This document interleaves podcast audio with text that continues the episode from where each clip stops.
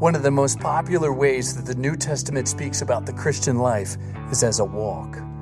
This shouldn't be surprising since Jesus calls his disciples to follow him. This summer at Holy Cross, we're looking at how we are called to follow Jesus. What are the distinctive practices of the Christian life? Why do we do those things? And how does the perfect and finished work of Jesus change how we approach living? Join us as we take a sustained look in the scriptures at the walk. But as you excel in everything, in faith, in speech, in knowledge, and in all earnestness, and in fact for our love for you, see that you excel in this act of grace also. And I say this not as a command, but to prove by the earnestness of, your, of others that your love also is genuine. For you know the grace of our Lord Jesus Christ, that though he was rich, yet for your sake he became poor, so that you by his poverty might become rich. And in this matter, I give my judgment. This benefits you, who a year ago started not only to do this work, but also to desire to do it. So now finish doing it as well, so that your readiness in desiring it may be matched by your completing it out of what you have. For if the readiness is there, it is acceptable according to what a person has, not according to what he does not have. For I do not mean that others should be eased and you burdened, but that as a matter of fairness, your abundance at the present time should supply their needs, so that their abundance may supply your need, that there may be fairness. As it is written, whoever gathered much had nothing left over, and whoever gathered little had no lack. It's God's word. It's given so that we might flourish. Would you pray with me? Father, we are about to enter into uh, dangerous territory for many of us, and so, well, if not for all of us. So we need your Spirit to come, soften our hearts, help us to hear, to hear your gospel, so that, Lord Jesus, might be raised up and lifted up in our minds and in our hearts. Uh, for, Lord, whatever we do from here on out, uh, it is the gospel that matters. And so, Lord, let Christ and his cross come to the fore and let the one who speaks fall to the wayside because you alone hold the words of eternal life. We ask this in Jesus' name. Amen. Go ahead and have a seat.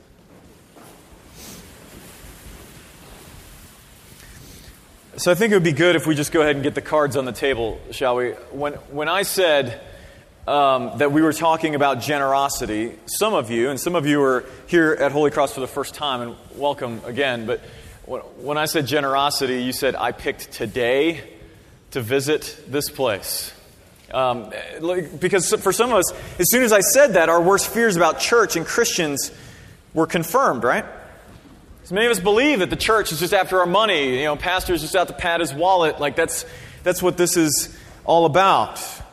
These are things we immediately think. And so, before I even begin this, I, I just want to say this up front. And, and if you're a member or regular tender, I hope you'll stay after church to actually get the details on this. But as a church, we are in a better place financially we've ever been in. Okay? We're not starting a building campaign today. Uh, we're not rolling out a new budget. Okay? This is just this is one of the practices that attaches itself to the Christian life, and so we have to talk about it. Okay? There's no agenda here. Uh, Jesus talked about money a lot. In fact, he talked about money more than he talked about hell. He talked about money a lot. Because he knew how often we look to money to make our lives right, to save us. Today, though, what our text is telling us, what we're going to get to in a second, is that giving, Christian giving, is more about what we think is true about Jesus than it is any particular need that we see. And so, as always, there's an outline in your bulletin. We're actually going to look at this in two ways this morning. It may be striking to some of you, but there are only two points this morning. We're going to look at what Christian generosity is, and we're going to look at what Christian, where Christianity, Christian generosity comes from. Okay? What Christian generosity is and where it originates. Okay? Let me set the scene real quick. This letter that we read out of this morning is the second letter of Paul to the Corinthians. So there's a, there's a church in Corinth, which is a city in Greece. It had a kind of a jaded history. It was destroyed at least once by Romans and then rebuilt. Had an awful reputation uh, for, for licentiousness and crazy stuff that went on there. But Paul planted a church there in Corinth. This is the second letter that he wrote to them. The first one, obviously, is called First Corinthians. And so um, Paul is writing this letter. Now, Paul is an unlikely convert, right? Because he wasn't always a Christian. Like, none of us are always, nobody's born a Christian. I know some of us may think that. You weren't We weren't born a Christian. Uh, uh, and, and so Paul wasn't always a Christian. He was, as a young man, he was the kind of guy, very zealous man, very passionate man. And, and he actually sought to imprison and, and hurt, kill Christians, in fact, for the fact that they believed what they believed. Until one day he had an encounter with the resurrected Jesus, and everything changed for him. And so, one of the things that Paul is writing about in this letter, and actually in his first letter to the Corinthians as well, is that he is, there, there is a collection that he's taking up among all of the churches that he planted in the Macedonian world, uh, an offering that he's gathering from them to help relieve the plight of Christians in another part of the world who are going through a famine. Okay? Because I don't know if you knew this, in the ancient world, there was no like government aid. Like, the ancient world knew nothing of that. It was, if, if things were going bad for you, you were, you were out of luck. Uh, and, and so the church came along and was helpful in that. And, and so generosity was always part of the church. Like Acts chapter 2, Acts is that book that talks about the early church. Acts chapter 2 says that in fact they, in the early church, they had no poor among them. Like that was one of the marks of the church. They so helped one another, there was no poor among them. But Paul is talking not just about that generosity, but something above and beyond that. It's not talking about your regular giving at this point. He's talking about uh, asking for more than that, above and beyond what they normally would have given. Okay? And so, like I said, this passage tells us a couple things about Christian generosity, what it is and where it comes from. And honestly, we are very confused about both.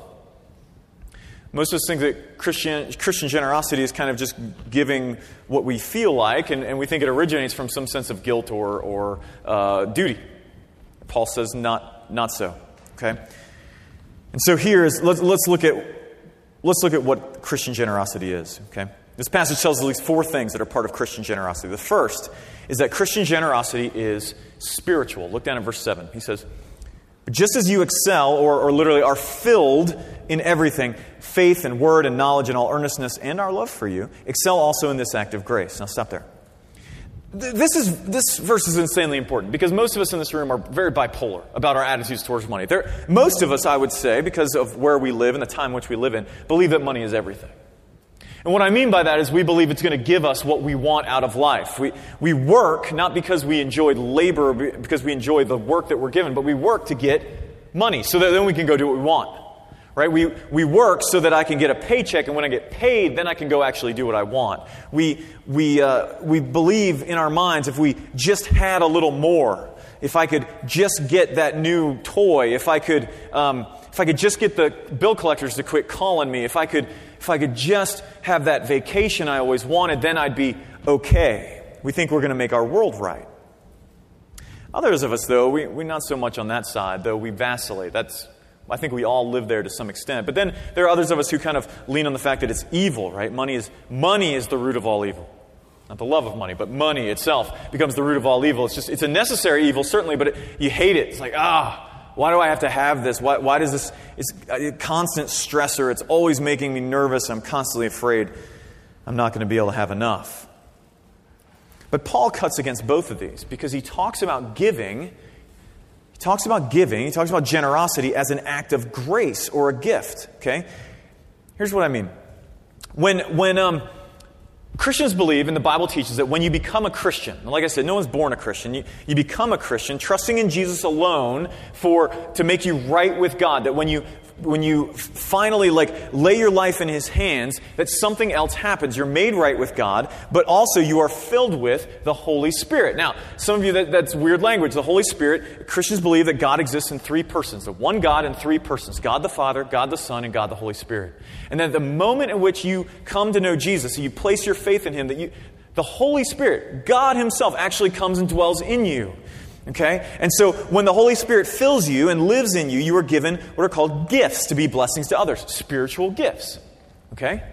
That's what he's talking about here. The Corinthians excelled in faith, which in itself can be a gift, in word, in other words, in, in teaching, and the ability to teach and to, to teach others, knowledge and zeal. And so Paul says to excel in this other gift or grace as well. And the gift that he's talking about is giving.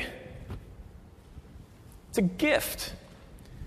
Now, this means that giving is a spiritual gift. And what this means is that, first off, money can't be everything because here Paul is saying that giving is a gift, which means that money is being used at the service of something else. namely God. It can't be everything. But at the same time, it can't be evil because God is using it as a blessing to others. So it, it must be something else. Now, here's the problem. When Christians, and Christians in the room, when we see, we see or when we hear of the idea of spiritual gifts, we assume that unless we have that gift, we don't need to practice it. Right? So, in other words, like, um, like if I don't have the gift of evangelism, I don't actually have to ever tell the story of Jesus to anyone else, right? If I don't have the gift of teaching, I don't actually have to be required to know anything about the faith. I just look, this is not my gift. Well, that's not not so. Not everyone in this room has the gift of evangelism, but we're all supposed to be able to help others encounter Jesus. Not everyone in this room has the gift of teaching, but we all are supposed to help other, others know Jesus in some way. And, and certainly not everyone in this room has the gift of service, uh, but, uh, but we're all called to help, we're all called to show Jesus to the world. Okay? Which means that unique gifting is an added thing. Okay? It's an added thing. So here's what Paul means. All of us are called to give, but some of us are gifted to give. Everyone is called to give, but some of us are gifted to give. Now, what does it mean that you are gifted to give? What it doesn't mean is that you find it easy to part with your money, right? If that's the case, all of us have just ruled it out. I am not gifted in that way, right? Because nobody, nobody finds that easy. Uh, and so it would become the easiest thing for us to deny. What it means, biblically, is that some of us have been given more so that we can give more. Like some of us have been given more so that we can give more. Now, even saying that, some of us are like, oh, we don't like that language. We've been given more. What does that mean? Well, we don't like it, but the Bible does teach it. We need to hear it that everything we have has been given to us by God. God owns it all, and He's sovereign over where it goes. Okay? And so, do you want to know whether you've been given the gift of giving? How much have you been given? How much have you been given? Now, notice I didn't say how much are you spending. That's a whole other question. I said, how much have you been given?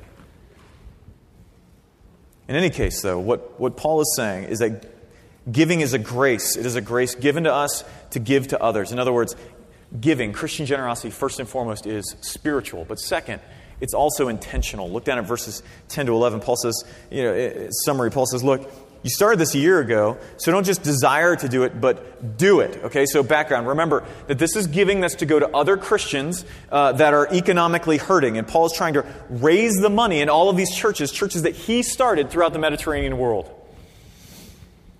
And he is saying, Look, I know you want to do this because you did want to do it when I first asked, but now you need to complete it. Now, here's why this matters. Many of us, I don't know if it's all of us, but many of us believe that if something is to be spiritual, it has to be spontaneous. Right? That if something is spiritual, it's spontaneous. Like, it's like the way that many of us believe that something is to actually be truly loving, it has to be spontaneous. So that if you're actually planning to do something for your spouse or for a significant other, then it's not actually loving. It would just come to you immediately, like, I know. You know, it, it's, it's as if, so in the spiritual sense, it's as if the Spirit of God is not not part of the planning process. He's never present in the planning. He's never present in the preparation. He's only present when you show up and all of a sudden something happens. You're like, dude, where did that come from? Like, I don't know. Must be the Spirit of God. Like, it, Holy Spirit is present in all of it, okay? He's present in all of it. There has to be a plan in place on how we are going to give. Why? Because if you've never given money, then your, your, your margins are way off. Right? If you've never given, like, curing our spending habits by getting more money is like curing obesity by getting a bigger belt. You know what I mean? Like, that, that doesn't cure anything. We always will expand to fill it. And, and this is the same way. If you're going to actually give, you have to have a plan in place. And in Paul's last letter, in 1 Corinthians, when, when, he, when he spoke of this, he actually told them how to do it. He said, on the first day of the week, which would be today, right? Sunday. He said to put away, put aside a portion of what you have. Now, this is telling because for most people that Paul would have been speaking to, they weren't like savers. They weren't independently wealthy. They were paycheck to paycheck folks. Sunday, like you have a whole week's worth of work coming, which means that you, you, you've gotten your money and you have to make it last now. And so he's telling them to put aside their money first. First before they spent on other things. In other words, it's not like leftovers, it's, it's intentional in what is first. Okay, so Christian giving is spiritual, it's intentional, but it's also proportional. Look down at verses 12 to 13. Paul says this For if the willingness is there, it is acceptable according to what a person has, not according to what a person doesn't have. Now, I need to say at least two things about this. First, let's deal with this notion of something being acceptable, because as soon as I say that, some of you are probably thinking, you should be thinking, like, acceptable to, to whom? Like, who, who gets to call that one? Uh, listen close, because this is totally misunderstood in, in our culture. And when I say our culture, I mean both Christian culture and in just secular culture, non Christian culture. Giving ultimately is not to the church. Can I say that again? Giving ultimately is not to the church. Okay? It is to God. We don't give our money because the church needs it, though that may be the case, right? Jesus said, I'm going to build my church. The gates of hell aren't going to prevail against it. Christ will build, build his church. We give our money because God gave it to us. Okay? Again, let me say this again. I'm going to flesh it out a little bit. Especially in American culture, we are attached to this idea that we built our wealth, right? That, that we created it, that we, we um, that money, in fact, saves us.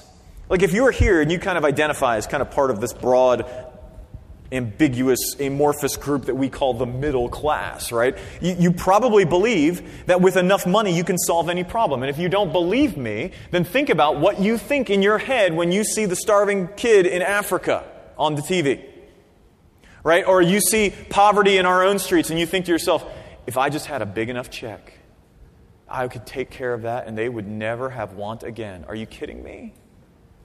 You think money can solve every problem, and it can't. You're not even thinking about what harm that might do. Because that's part of our thing. It means for most of us, money is an idol, it's a false God.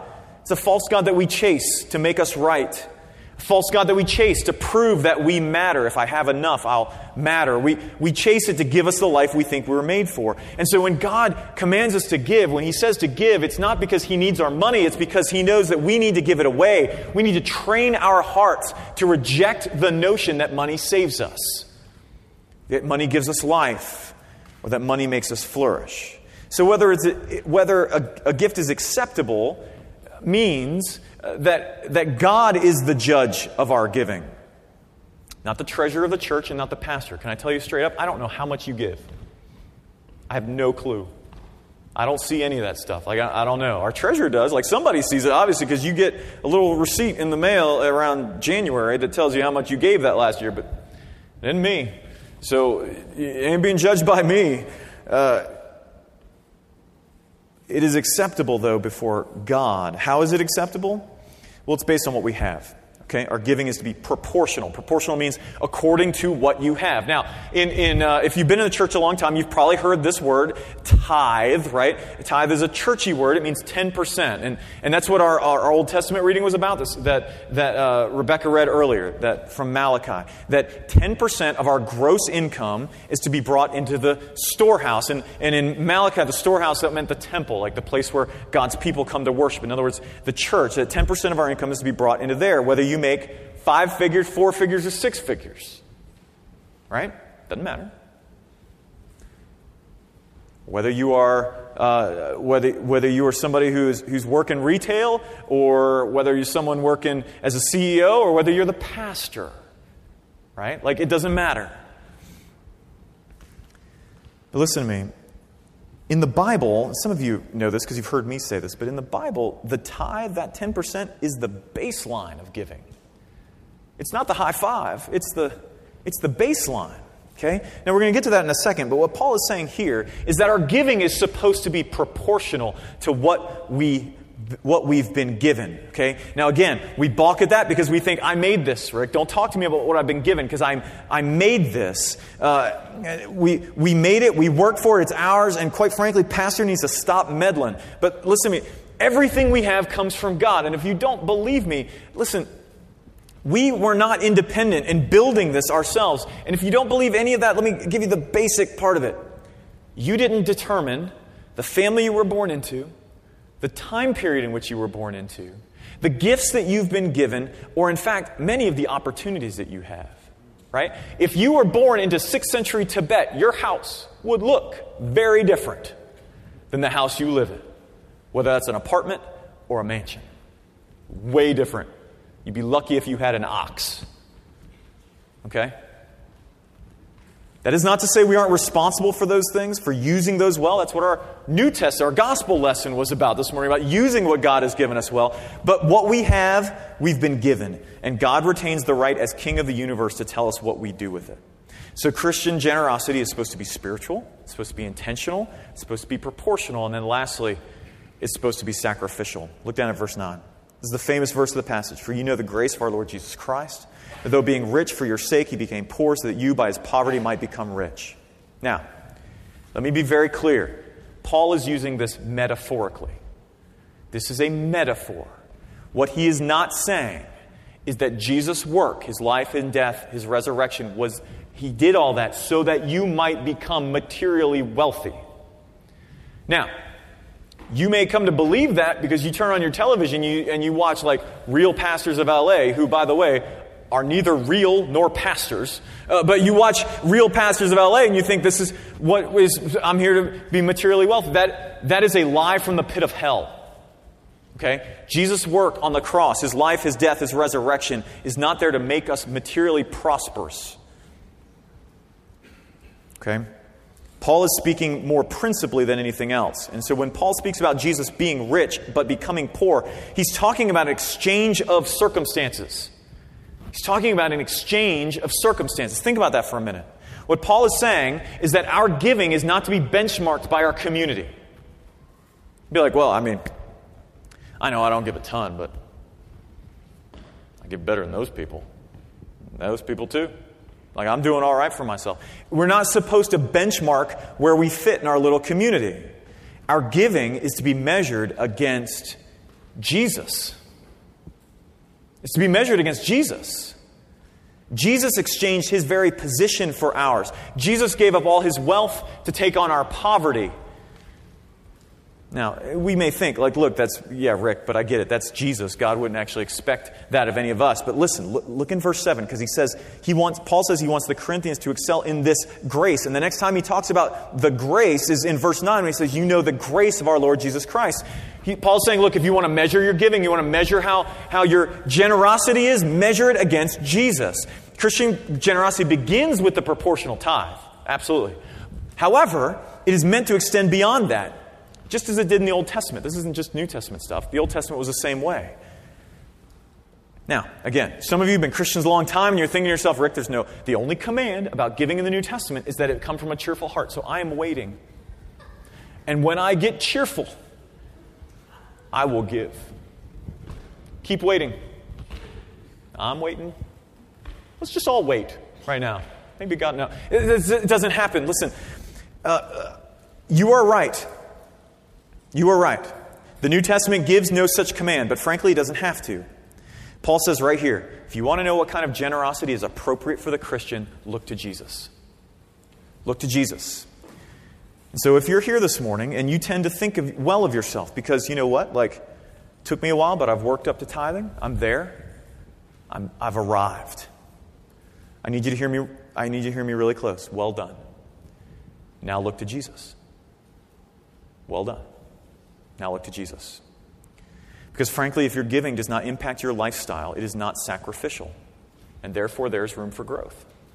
If your giving does not impact your lifestyle, then it's not sacrificial. There's room for growth. Just like there is for me. Just like there is for me. We follow Jesus, friends. And can I tell you really clearly, you cannot, you cannot outgive Jesus. You can't do it. You can try. Not going to work. So then, Christian generosity is to be spiritual, it's to be intentional, it's to be proportional, and then finally, it's supposed to be sacrificial. But that's, that's what it is. But we need to look at where it comes from, right? And, and as we do this, it's important to note what Paul doesn't do. Here's what he doesn't do Paul doesn't tell them, you need to give or else. Give or I'm coming to breakfast. Like it, it's on. I'm coming. Nor does he say, you all need to think of the poor Christians in other parts of the world who have nothing, and you have so much. You have so much. You could give just pennies a day. Like, it's not what he does. In other words, he doesn't try to coerce them using either force or guilt. That's what both of those things are. He's trying to tug on our guilt strings. You're right, I have so much. I could give. I, uh, I feel guilty. That's not what Paul does. Instead, he proclaims the gospel. Look again at verse 9. Our giving stems from the gospel. Remember, when, when Paul says that you know the grace of our Lord Jesus Christ. Christians believe that Jesus wasn't just a cool dude. He certainly wasn't just a prophet, like someone who said a few good things. We believe that he is God, God in the flesh. And so when we talk about Jesus being rich, we talk about him existing in the fullness of the Godhead without need, without limit, in perfect, unbroken relationship with the Father and the Holy Spirit. We mean he is truly rich. But for us, and, and in this, Paul actually moves that for you. He, he moves it to the front of his sentence for emphasis. He wants to make sure you understand it. For you who were poor, he became poor. Okay? Now, I said this before, it bears repeating. Jesus exchanged circumstances with us. He exchanged circumstances. When Paul says that we were poor, what he was pointing to was our brokenness, because the Bible teaches that you and I, uh, though made for God, have, have turned away from Him. That by nature we are separated from God by our sin. Like Paul says in another of his letters, the, the book of Romans, that, that all have sinned and fall short of the glory of God. All means all, right? So he's talking about me, he's talking about you, he's talking about everybody, everyone that's been born, have, have sinned and fallen short of the glory of God. In other words, our standard for, for how well we're doing is not us, it's not our little culture, and it's not our heroes. The standard is God. Well, God's perfect, Rick. I know. And we were meant to reflect His glory, but we've fallen short of it because of our sin. But Jesus exchanged his position for ours. He came, he lived the perfect life that we couldn't, and then he died for the sake of our sin. We were the ones who betrayed God, but Jesus died for that betrayal. He took our place. He exchanged his situation for ours. He took our poverty so that we could be given his wealth. And so Christian generosity must start with the gospel. The only thing that makes us truly rich, the only thing that, that makes us uh, truly rich before God and truly rich in the world is Jesus. If you think that you are secure before God, or, or secure in the world because you have enough money, or secure before God because you give enough money, you are deceived. The only one who can make us truly rich, the only one who can, in fact, give us what we think money should, is Jesus. We come to Him. We must be willing to let Him exchange His place for ours, be willing to depend fully on Him. If not, we are stuck in our poverty, no matter how much we have or how much we give. So it begins with the gospel, but it comes from a transformed heart. Look down at verse 8. This is crucial for us. Paul says, I don't say this to command you, but to prove the earnestness of your love for others. And then he tells the story of Jesus. Here's why this matters. Paul is saying, look, if you actually believe this about Jesus, then this is the kind of generosity that will be produced. If you believe what Paul says about Jesus, then that is the kind of generosity that will be produced. Did you see that? This is why he isn't commanding it. I mean, he could have, right? I mean, Paul commanded lots of things. He had the authority in the early church, he could have commanded them. In other places, in, in, in the, the first letter that he wrote to the Corinthians, he commanded people to literally remove someone from the church. Like he could command them to do stuff. But he didn't. He didn't. He didn't because of his assumption that if you've experienced the grace of God in Jesus, then you will be generous. And in fact, your level of generosity may in fact test, proportionally, of course, may in fact test whether you have experienced the grace of God in Jesus. Now, look, some of you getting mad. Don't, don't tune me out. Stay with me for a second. Here's, here's why this matters. If you believe that you had nothing before God, nothing, you had nothing to offer Him, that you had nothing, that you had lost it all, but that God and Jesus gave you everything by taking your place, that He gave it all to you, and that because He gave it all, that because of that there was nothing you could do to lose it, then you can give because you, what you most need can't be taken from you. Look, if you're a Christian here this morning, I need you to hear me really closely. Jesus came to you when you were at your worst. I know you don't think that. Many of us think, well, I'm doing all right. No, no, you don't, you don't understand. You didn't see your poverty. But Jesus came to you when you were at your worst. And when you had nothing to offer you, he gave you reconciliation with God. And if you've known that kind of love, you will want to be like that. So if you struggle with generosity, listen, I love you guys. If you struggle with generosity, if you find your money flowing easily towards your wants and desires, and look, when I say wants and desires, I don't just mean spending. Because sometimes I'm not talking spending, saving, right? Because many of us think that. We think spending bad, saving godly. No, no, no, no, no. No, no, no. The opposite of spending isn't saving, it's giving. Okay? If you find your money flowing freely towards your wants and desires, whether those wants are on, on the next new gadget, new toy, new thing for your house, or on making sure that you have enough money in your savings account that nothing will ever hurt you again, and you find your money flowing more freely towards those things than towards Christ, His mission, and His church, then what Paul is not telling you this morning is don't worry about it. Your giving should be voluntary. So, you know what? Until that heart's cheerful, don't worry about it. What Paul is saying this morning is you may need to check your heart to see if you've actually been saved by Jesus.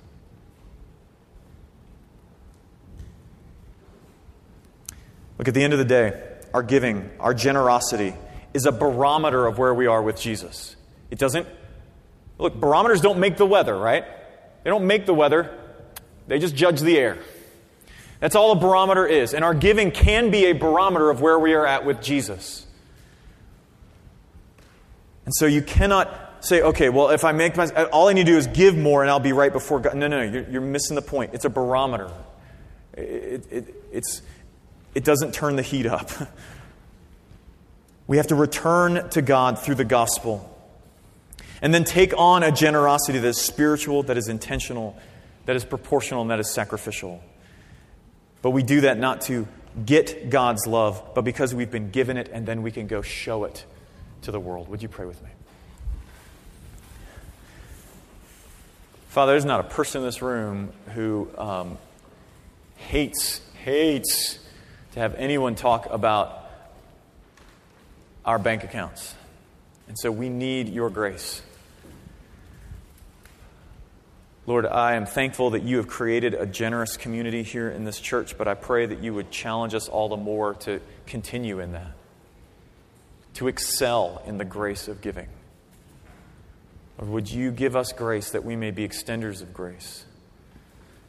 Lord, as you do it, would you, would you bless this community? Um, not, with, not with more and more money, but with more of you. That we may see that our money is, is nothing compared to you. And so have it lose its power on our minds and on our hearts that we might uh, show you to the world by giving it. And help us to do so from transformed hearts that are gripping onto Christ and Christ alone. This we ask in His name. Amen.